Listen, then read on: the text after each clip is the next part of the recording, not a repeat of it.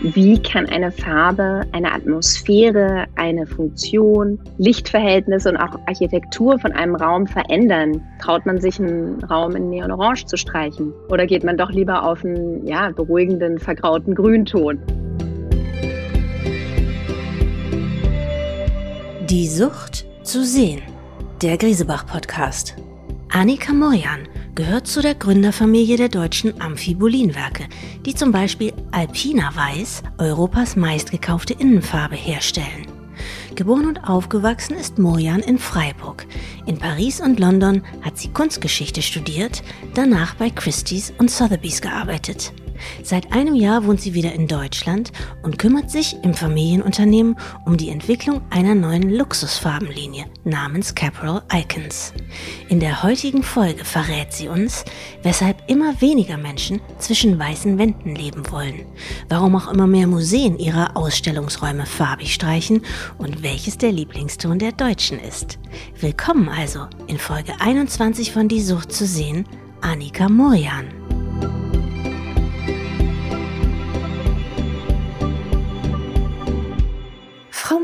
Sie sind Managerin und Projektleiterin im Unternehmen Ihrer Familie. Sie sind aber auch Kunstgeschichtlerin und waren jahrelang für Christie's und Sotheby's tätig. Was haben Sie denn da genau gemacht? Also ich war Specialist für Old Master Paintings, sozusagen in der uncoolen Abteilung, sehr viele Jahre und habe dort eigentlich alles gemacht, von Verkauf über Provenienzforschung, über Kundenkontakt, Hängung, äh, Versicherung, Restaurierung, alles, was ähm, zum Auktionsgeschäft dazu gehört. Gibt es denn in Auktionshäusern wie diesen coole und uncoole Abteilungen? Was bedeutet das?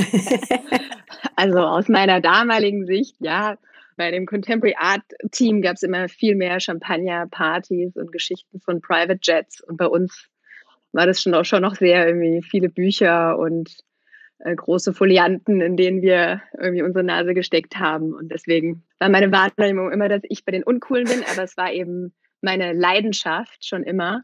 Ja, Leidenschaft ist die Sucht, die Leidenschaft. Ähm, mhm. Habe mich da trotzdem immer wohler gefühlt.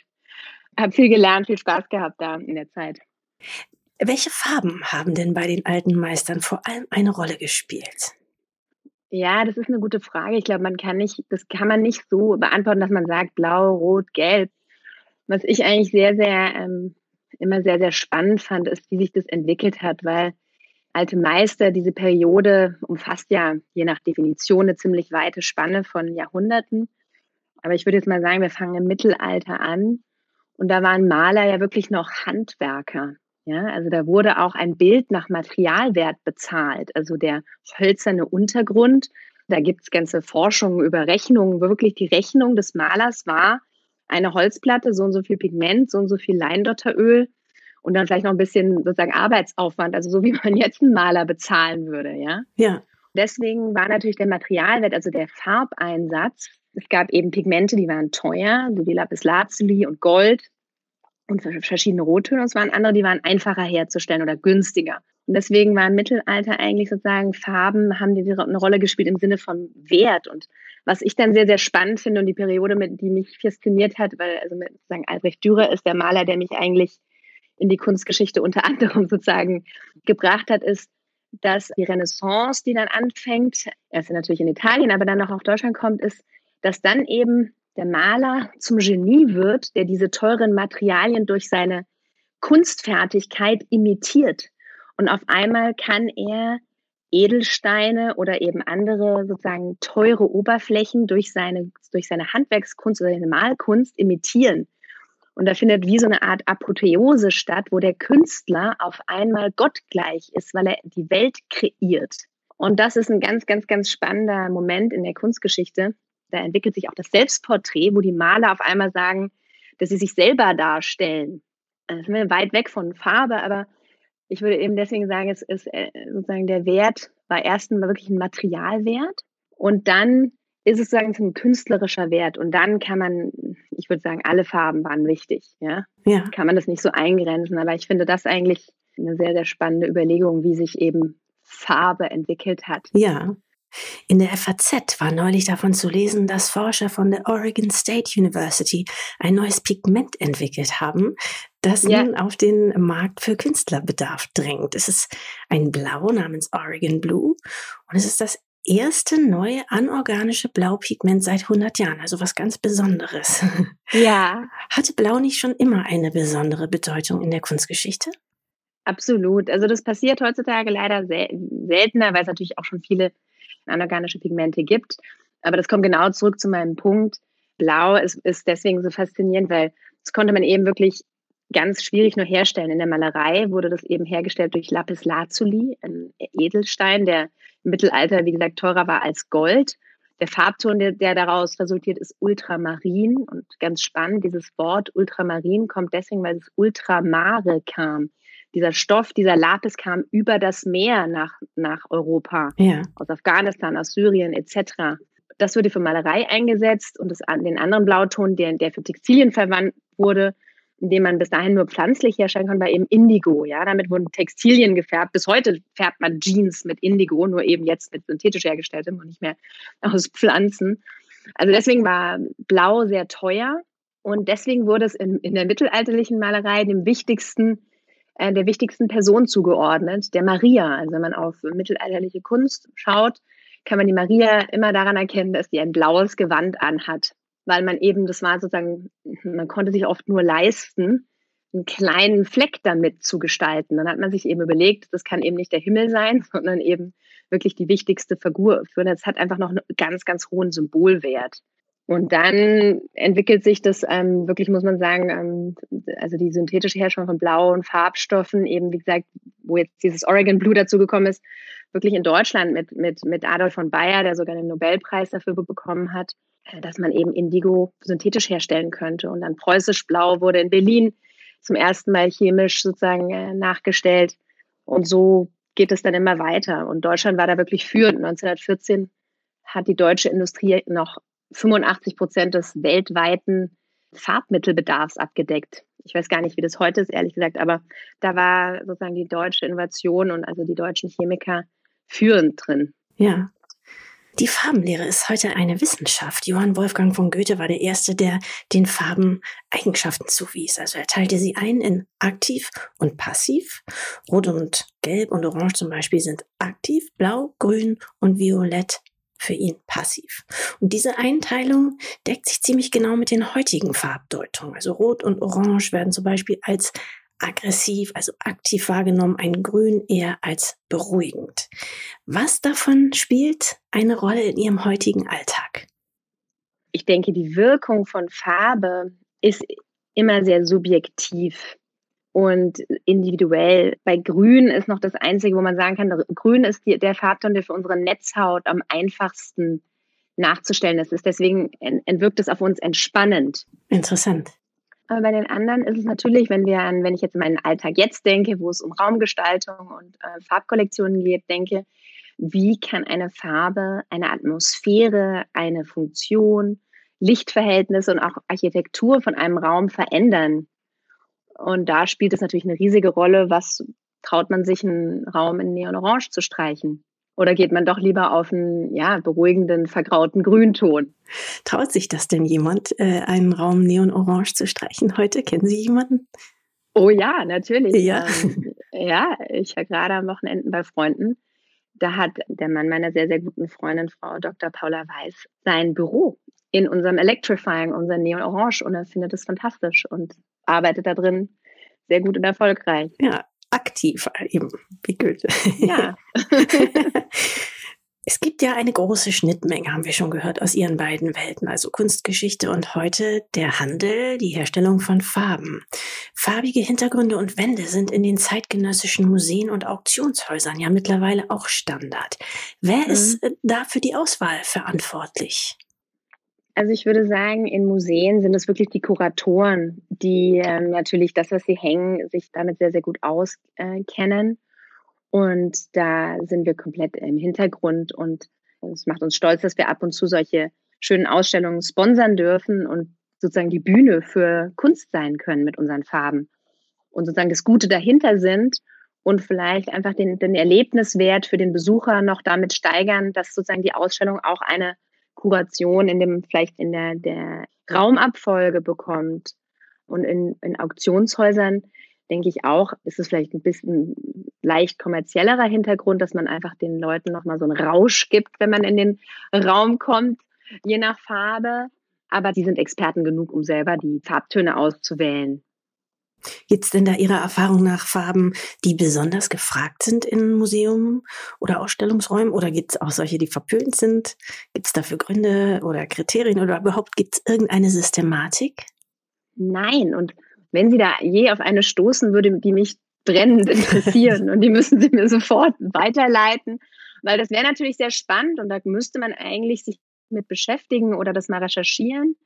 Insgesamt, also wieder zurück zu meinen alten Meistern, da waren natürlich dunkle, klassische Rottöne, Grün und sehr, sehr klassische Farben äh, wichtig.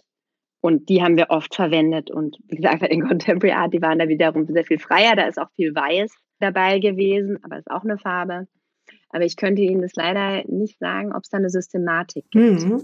Ihr Unternehmen, Ihr Familienunternehmen, Deutsche Amphibolinwerke ist schon in der fünften Generation in Familienhand und hat bereits national, aber auch weltweit einige Meilensteine geschaffen. Zum Beispiel kommt die Farbe Alpina aus ihrem Hause, die, glaube ich, ja, jeder, der sich ein bisschen für Farbe interessiert, äh, schon mal gehört hat. Dann ist das Brandenburger Tor hier in Berlin mit einem ihrer Farbtöne, in einem ihrer Farbtöne gestrichen, sowie das Olympische Stadion in Peking. Das muss doch ein ganz besonderes Gefühl sein, die Optik in Deutschland, aber eben dann auch an ganz anderen Orten auf der Welt so entscheidend mitzuprägen. Ja, das ist äh, natürlich toll, das ist auch, also es ist einfach ein toller Ansporn, würde ich sagen aber auch eine Verantwortung. Aber da wir gerade jetzt hier von Kunst reden, also das waren jetzt sozusagen architektonische Beispiele, was ich ganz interessant finde, dass es auch eben bildende Künstler gibt, die vor allem mit dem Produkt Caparol Binder ganz viel arbeiten. Also Penk, Neo Rauch, Keith Haring, Dieter Roth, um so ein paar zu nennen, benutzen auch Baufarben oder sozusagen Profifarben für ihre Werke. Ja. Erzählen Sie uns doch vielleicht noch mal etwas zur Geschichte Ihres Unternehmens, die die eben weit zurückreicht. Ich glaube, Sie haben letztes Jahr 125. Firmenjubiläum gefeiert, richtig? Ja, das war was ganz Besonderes natürlich, die 125 ähm, Jahre für das Familienunternehmen, was mein Bruder äh, leitet. Was bei uns extrem im Vordergrund steht, ist eben Innovation. Das hat eigentlich das Unternehmen durch viele, diese vielen, vielen Jahre geleitet und begleitet. Und für mich ist immer der größte Meilenstein eigentlich einer, der gar nicht so lange her ist, in 125 Jahren von 1985. Das war, dass wir wirklich die erste emissionsminimierte und völlig lösemittelfreie Farbe weltweit auf den Markt gebracht haben. Das ist jetzt Marktstandard, aber das hat, es war wirklich, wenn so schön sagen will, ein Game Changer. Und das ist wirklich auch, wie gesagt, mein Bruder ist fünfte Generation promovierter Chemiker. Also das ist wirklich Know-how und sehr viel Forschung und sehr viel auch wiederum Leidenschaft und ähm, Herzblut, was da reingeht aus den Teams. Dann denke ich auch Wärmedämmung, ein Thema, was uns mit dem Klimawandel extrem beschäftigt. Wie können wir unsere Gebäudehüllen optimieren, dass wir nicht zu viel heizen müssen? Und Raumklima spielt eine riesige Rolle, also Wärmedämmung, die Innovation, die da stattfindet. Dann natürlich synthetische Bindemittel. Mittlerweile ist die weltweite Farbenherstellung eine Dispersionsbindemittel, aber die kommen natürlich ähm, zu einem großen Teil noch aus der Petrochemie. Und auch da ähm, finden wir mittlerweile Lösungen, wie wir Alternativen finden, um diese Rohstoffe durch äh, nachwachsende Rohstoffe zu erhalten. Und da gibt es äh, mehrere Ansätze bei uns, die auch schon sozusagen im Markt sind. Also in unseren Holzlasuren zum Beispiel ersetzen wir Reinacrylate durch Leindotter, ein Öl, ähm, was man also sozusagen auch nicht, also kann man essen, aber wo man sozusagen auch nicht in diesen Konflikt kommt. Und da muss man einfach viele Wege gehen, immer wieder einen kleinen Schritt in die richtige Richtung, um Innovation zu treiben. Das ist sehr, sehr spannend und da passiert sehr, sehr viel. Mein Bruder macht das mit Bravura und hat mich eigentlich vor, wie gesagt, ich war im Auktionshaus, war da eigentlich auch ganz glücklich, aber ähm, mein Bruder hatte dann eben die Idee und auch den unternehmerischen Geist und hat gesagt, er möchte sozusagen auch in diesen Nischenmarkt der Luxus-Innenwandfarben eintreten, weil es in Deutschland keinen Hersteller gab, der sich mit diesem Thema in der Tiefe beschäftigt hat und hat mich dann sozusagen als Kunstgeschichterin mit diesem, sag ich mal, kreativeren Thema oder geht es ja um Lifestyle, da geht es um Sophistication, da geht es um Design, Ästhetik, Farbkollektionen, Innenarchitekten. Also man muss sich einfach in nochmal eine andere Welt reindenken und gucken, was da relevant ist. Und das habe ich dann zusammen mit einem ganz tollen Team in den letzten Jahren angefangen und macht sehr, sehr viel Spaß. Und jetzt bin ich mittendrin. Farben und Anstriche spielen seit, ich weiß nicht, gefühlt 15, 20 Jahren in der Einrichtung in Deutschland eine zunehmend größere Rolle. Also ein Farbton kann heute fast sowas wie ein Einrichtungsgegenstand oder Statussymbol sein, zumindest aber ein Statement. Wie kam es dazu? Also das ist, ich finde es auch total spannend. Und da muss man sagen, haben wirklich sozusagen die Firmen aus dem Ausland, vor allem aus England, haben dieses Thema salonfähig gemacht etwas, was für die, glaube ich, relativ selbstverständlich war, wurde bei uns auf einmal als was Besonderes äh, empfunden. Ich habe ja selber lange in London gelebt und da ist es einfach sehr viel gängiger, farbig zu gestalten. Generell ist also dieses My Home is My Castle da doch sehr präsenter. Man, man, Deutschland ist ja vorwiegend ein Mietmarkt. In London kauft man sich direkt nach dem Studium schon, nimmt man eine Mortgage auf und kauft eine kleine Wohnung. Es ist einfach kulturell auch anders. Ich denke, dass man hier jetzt einfach so langsam, und ich denke, da spielen schon auch soziale Medien und dass man mehr Bilder von überall sieht, ähm, eine große Rolle, dass man sieht, mit wie wenig letztendlich finanziellem Einsatz und auch Mühe man Räume eben wirklich in ein fantastisches Licht tauchen kann, in eine Atmosphäre geben kann, eine andere, eine völlig andere Wirkung erzielen kann, die man, sage ich jetzt mal, mit einem neuen Teppich, Sofa, oder sonstigen teuren Einbauten, die schwieriger sind und vor allem, die man auch nicht mehr so einfach ändern kann. Und ich glaube, das ist diese Flexibilität und dann eben in diesen speziellen Nischen der Luxusinnenfarben diese ganz tollen Farberlebnisse, wo, wo du wirklich nur noch das Pigment an der Wand siehst, diese ganz wunderschönen pudrigen Oberflächen. Ich glaube einfach, dass die Leute so langsam sehen, wow, das macht so viel Freude und man wird fast so ein bisschen addicted. Wenn man einmal angefangen hat, sich irgendwie ein Zimmer, sag ich jetzt mal, in einem Blauton zu streichen, dann sagt man nach ein paar Jahren, boah, jetzt möchte ich mal was Neues ausprobieren und findet so Gefallen daran. Und ich denke auch, das ist, ein, ist, ist eine Entwicklung, die wir sehen allgemein, dass einfach, also durch Corona hat das nochmal einen Push bekommen ist, wie sehr sozusagen das Zuhause, das Wohnen, unsere Homeoffice, dass die wichtiger werden, dass sozusagen ähm, das Auto vom Status so ein bisschen abgelöst wird, ist jetzt ja mittlerweile auch schon ein bisschen wieder so ein bisschen ja, was für ein Auto fährst du im Klimawandel? Und das sozusagen zu Hause und wie du dich einrichtest, Status ist, was hast du für eine Küche, was hast du für ein Wohnzimmer und dass du deine Individualität wirklich dort ausdrückst. Mhm. Farbenhersteller haben darauf reagiert und bringen ähnlich Modedesignern jedes Jahr neue Töne heraus. Also wie ein Designer eine Kollektion herausbringt. Sie ernennen einen Ton zur Farbe des Jahres zum Beispiel. Ist das denn mehr Marketing? Sprich, leitet man den Ton dabei aus dem Interesse der Käufer ab oder ist es andersherum? Erzeugt man so sein Interesse? Also ich würde jetzt mal sagen, das ist PR. man erzeugt Interesse, man muss ähm, die Presse dazu bekommen, darüber zu schreiben, ich habe bis jetzt, aber ich lasse mich gerne wiederum auch von unseren Mitbewerbern vom Gegenteil überzeugen, noch nicht gesehen, dass das in irgendeiner Weise aus dem Markt ableitbar ist, weil die verschiedenen Mitbewerber, die da ähm, sozusagen Farben des Jahres rausgeben, das ist einfach um den Kunden Inspiration zu geben. So sehe ich das. Und ich glaube, das ist dann doch wiederum auch ein Kundennutzen, ja, weil sich einfach ein schönes Bild anzugucken und sagen, ach guck mal, das ist ja toll, hätte ich ja nie gedacht, dass das so wirkt und so, das ist einfach wichtig, damit man einfach wiederum sich visuell weiterentwickelt. So würde ich das sehen. Und deswegen ist auch sozusagen unsere Kollektion, also meine Caparol Icons, wir möchten uns ganz gezielt davon ab, also sozusagen nicht sozusagen eine Farbe des Jahres oder eben sozusagen nicht trendy sein, daher auch der Name Ikonen, wir wollen sozusagen zeitlose Klassiker sein. Ja, das soll zu vielen Stilen passen und es soll nicht eben wie ein Pulli, den man sich oder ein Kleid, was man sich, weil es gerade in der Saison hip ist, sondern das soll schon was sein, was man sich gönnt und womit man sich beschäftigt und auch identifiziert und eben sozusagen nicht die Farbe des Jahres sein. Ja. Es werden ja auch die Bezeichnungen immer wilder. ja. Ein Morgen im Marais las ich, glaube ich, neulich im Baumarkt auf einer so leicht fliederfarbenen Farbdose. Und bei Alpina gibt es Bezeichnungen wie Hüterin der Freiheit, das ist ein mattes Grün, Spiel der Korallen für ein Orange oder Elfenbeinrebellen für ein Pastellgelb. Wer entwickelt denn bei Ihnen die Bezeichnung von Tönen und welche Rolle spielt der Name eigentlich? Soll er heute lieber lustig sein oder aufsehenerregend oder nach Wellness klingen? Was gibt es da für Kriterien?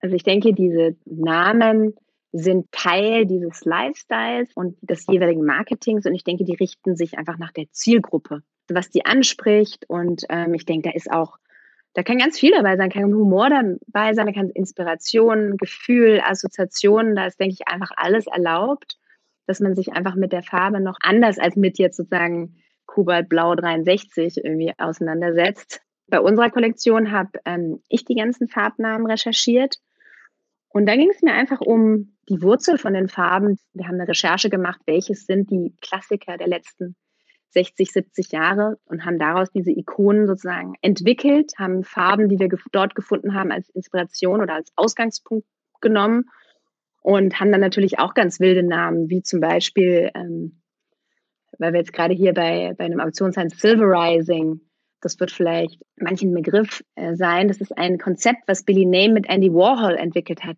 Die Factory war ja komplett in Silberfarbe und Aluminiumpapier ausgekleidet in New York von Andy Warhol, weil anscheinend, wenn man Acid Trip nimmt und in einem silbernen Raum sitzt, ist der Effekt stärker.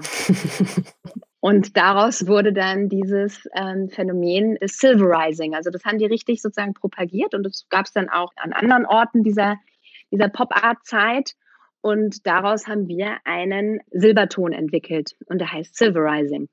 Wie heißen Ihre Farbtöne noch bei Capro Icons? Wie viele haben Sie überhaupt? Wir haben 120 mhm. äh, in der Kollektion, sind auch gerade dabei, eine neue Kollektion für nächstes Jahr, also die zu erweitern. Ein anderer Farbton, also zum Beispiel einer, der bei alten Meistern gerne verwandt wird, oder Leute, die sich sozusagen klassisch in diesem, in diesem Stil einrichten, heißt Library Love. Den mag ich auch selber sehr, sehr gerne. Es ist eine Hommage an Bibliotheken, die ja durchs Internet leider immer mehr verschwinden und an sozusagen physische Bücher und der Farbton ist inspiriert von diesen alten grünen Ledereinbänden, die man da hat und von dieser ganz besonderen Atmosphäre, die man hat, wenn man in eine Bibliothek geht. Da sind ja ganz viele diese grünen Lampen, diese grünen Ledereinbände, viel Leinen. Also diese Atmosphäre schwingt damit. Überlegen, welcher ist noch? Hysteria haben Sie erwähnt. Ja, Hysteria wurde gerade ganz, ganz toll und mutig eingesetzt ähm, von dem Ikonenmuseum in Frankfurt, was neu eröffnet hat. Wie sieht Hysteria aus? Was ist das für ein Ton? Warum ist das mutig, ihn zu verwenden? Äh, wie würde ich ihn beschreiben? Der ist ganz brillant, ganz zeitgenössisch, ein rot-orange. Da bleibt das Auge wirklich dran hängen. An dem kommst du nicht vorbei. Trotzdem ist es nicht so, dass es sozusagen grell ist und man sich nicht drin wohlfühlt. Er hat trotzdem eine Wärme. Und das ist, glaube ich, das Tolle an dem Farbton. Mit welchen Farben sind Sie denn selber aufgewachsen? Welche Rolle haben Farben in Ihrem, in Ihrem Zuhause gespielt, wo es natürlich ähm, viel um Farbe ging? Wenn Sie jetzt meinen Bruder fragen würden, der hat immer noch ein Trauma von diesem Gelb, was sowohl innen als außen, unser ganzes Haus ist innen und außen in Gelb gestrichen, weil meine Mutter ein Gelb-Fan ist und das immer warm und sonnig fand. Ich habe mich mittlerweile mit Gelb wieder angefreundet, aber mein Bruder hat, glaube ich, ein lebenslanges Gelbtrauma. und sonst denke ich, ähm, Kreativität und Malerei war immer, denke ich mal, ein Thema. Der, der Großvater meiner Mutter war auch Maler. Walter Mier in Berlin Porträtist. Also Kunst war immer, ich war auch als Kind extrem viel in Museen, habe das aber auch zum Glück nie als Qual oder sowas empfunden. Ich denke, das ist so klassisch. Die Generation meiner Eltern ging es echt so um humanistische Bildung. Und wenn man sich dieses Wort mal zerlegt, Bildung, da geht es um Bilder, ja, Bildung. Und ich denke, das hat uns sehr geprägt, dass wir einfach viele Bilder anschauen durften. Welche Farben würden Sie denn heute eher nicht mehr verwenden, so im privaten Bereich? Wahrscheinlich Grautöne, weil ich mich an denen satt gesehen habe. Das ist so, ja so ein bisschen der erste Einstieg. Und die sind, haben natürlich auch eine tolle Eleganz und so eine angenehme Arroganz im Raum. Aber davon habe ich einfach schon zu viele ausprobiert. Ich bin mittlerweile in der Phase, wo ich sozusagen zweifarbig äh, gestalte, wirklich mit Farbe versuche, einen Raum wirklich zu, ja, wie eine Skulptur ähm, aufzubauen. Heißt es die Decke in einer anderen Farbe als die Wände? Ja, zum Beispiel. Oder dass man bei einem runden Esstisch die Form, genau den Radius des Tisches an der Decke wieder in der Farbe streichen lässt oder dass man hinter, äh, ich hatte zum Beispiel in meiner Wohnung in London hatte ich alte Billy-Regale, wo schon diese, diese Platte, die man dann zum Schluss hinten rein friemelt, die war kaputt gegangen und ich hatte, das sah nicht mehr alles nicht mehr so gut aus und habe ich einfach die Wand, da wo das Regal an, ähm, an die Wand stieß, in einer anderen Farbe als den Rest der Wand gestrichen, sodass man das Gefühl hatte, das war die Rückwand dieses kleinen Regals. Ja, verstehe. Und ähm, zum Beispiel mein Flur war auch in diesem Neon-Orange, in dem Electrifying gestrichen. Und man kann auch oft, wenn Räume eine komische Raumhöhe haben, kann man, in Englisch nennt man das Data Rail, aber kannst du den Raum im goldenen Schnitt trennen und dadurch nochmal wie so eine Art ähm, dem Raum Struktur geben und einem selber darin so ein bisschen die, die Volumina ändern. Und das ist was, was ganz, ganz spannend ist. Ja, verstehe. Gibt es Kinderfarben oder solche, die man schon aus Gendergründen heute auf keinen Fall verwenden sollte? Also ich habe gerade meine kleine Tochter gefragt, wie sie ihr Zimmer gestalten möchte, weil wir auch gerade renovieren. Und da war ihre Antwort, Mami, I want Rainbow. Und das bekommt sie auch. Okay. Ähm, ich denke, das hat sich dieses Klassiker Rosa für Mädchen und dunkelblau äh, und hellblau für Jungs. Das ist immer noch, finde ich, hat das einen Charme. Ich würde gar nicht sagen, dass das verbraucht ist. Aber ich, zum Glück ist es mittlerweile überhaupt nicht mehr. Ich sehe wunderschöne Kinderzimmer teilweise auf Instagram oder von Leuten, die uns ähm, Gestaltungen schicken in allen Farben. Also zum Glück hat sich das komplett frei gemacht von diesen erlernten Klischees. Ja. Wenn Sie sich festlegen würden, jetzt momentan, was ist, ähm, natürlich abgesehen von Weiß, was wahrscheinlich immer noch die populärste Farbe ist, welchen Farbton lieben die Deutschen am meisten für ihr Zuhause? Ich würde sagen, die Lieblingsfarbe der Deutschen ist blau, aber jetzt nicht nur auf Wandfarbe bezogen, sondern das kann man ja messen. Das gibt ja Studien natürlich ohne Ende. In unseren Abtömstatistiken kann man das auch sehen. Also wenn ich jetzt auf die verschiedenen Marken schaue, die das Familienunternehmen betraut, aber insgesamt muss man sagen, dass die Deutschen sehr viel brillantere Farben mögen, also weniger vergraut, weniger Schwarzpigment als zum Beispiel in England. In England ähm, sind es immer sehr tonige Farben, die ja trüber sind, vergrauter. Und die Deutschen trauen sich wirklich auch an ein kräftiges, leuchtendes Blau, Grün, haben da doch einen eigenen äh, Stil und Geschmack, was vielleicht überrascht, würde man vielleicht gar nicht denken. Und das Weiß ist ja auch viel geschuldet, dass man, wie gesagt, die Wohnung, wenn man die mietet, weiß wieder übergeben muss. Und dass man, wenn man eben mietet, nicht weiß, wie lange man drin ist und dann vielleicht einfach nicht ganz so sich die, die Mühe macht. Aber das schwindet immer mehr. Also mittlerweile arbeiten wir mit Maklern zusammen, die sagen, können Sie uns bitte ein Farbkonzept machen? Weil äh, wenn es farbig gestrichen ist, können wir es sehr, sehr viel besser vermieten. Also das ändert sich gerade. Interessant. Dass ja. die Leute eben wirklich sagen, nee, das ist was, das gehört dazu, wie ein schönes Parkett. Ja. Wie häufig streichen Sie denn Ihr Zuhause um? Jedes Jahr. Also nicht alles, aber klar, ich probiere neue Sachen aus und möchte schauen, wie was wirkt. Und ähm, wenn ich es schaffe, würde ich schon sagen, dass ich jedes Jahr bei irgendeinem Raum oder bei irgendeiner Sache denke, hm, das möchte ich jetzt mal probieren wenn man das eben selber lebt und mitmacht, kann man einfach besser darüber sprechen und auch, man macht natürlich auch mal einen Fehler, ja, und sagt, okay, nee, das hat nicht geklappt. Aber das ist auch wiederum das Ausprobieren, das ist eine Riesenfreude, das zu machen. Ja. Wir stellen vielen unserer Gästen immer noch zum Abschluss zwei Fragen. Ihnen würde ich sie auch gerne stellen. Welches ist Ihr Lieblingsmuseum? Es gibt viele, also ich habe glaube ich zwei. Und das ist einmal die alte Pinakothek in München weil da das mein Lieblingsdürer Selbstporträt ähm, hängt. Und die Courtauld Collection in London. Das ist eine ganz, ganz wunderbare, kleine, aber sehr feine Kunstsammlung im Courtauld Institute. Farbige Wände? Ab und zu. Die äh, gestalten viel um, weil die sehr, sehr viele auch ähm, Messen und Nachwuchskünstler etc. haben. Aber ab und zu ja. Mhm. Welches Kunstwerk, jetzt abgesehen davon, ob es in Reichweite oder erschwinglich oder überhaupt auch nur käuflich ist, wenn das alles keine Rolle spielt, welches Kunstwerk würden Sie dann gerne besitzen? Dann hätte ich, glaube ich, am liebsten den, den Meisterstich von Dürer, die Melancholia 1. Und das ist noch nicht mal farbig. Eben. das ist einfach ein faszinierendes Bild, was man ikonografisch immer noch nicht gelöst hat und in dem man stundenlang reinschauen kann und sich überlegen kann, was, was bedeutet das. Hm. Auf welcher Farbe sieht das wohl gut aus, am besten aus? Ich würde es vor Rot hängen. Mhm. Hysteria. nee, vor Burlesque. Ah, okay. Das, nee, das muss ein bisschen zarter sein, weil das ist ja nicht so groß. Das wäre, glaube ich, richtig schön dazu. Frau Mojan, vielen Dank für die vielen Inspirationen und das schöne Interview. Wir wünschen Ihnen alles Gute und uns ähm, noch mehr so schöne Farben wie aus Ihrem Haus. Dankeschön. Vielen, vielen Dank, war mir eine Ehre. Das war die Folge 21 von Die Sucht zu sehen. Wir bedanken uns bei Annika Morjan, freuen uns schon auf unseren nächsten Gast und natürlich auf Sie. In zwei Wochen bei grisebach.com, Spotify, Apple und überall sonst, wo es Podcasts gibt.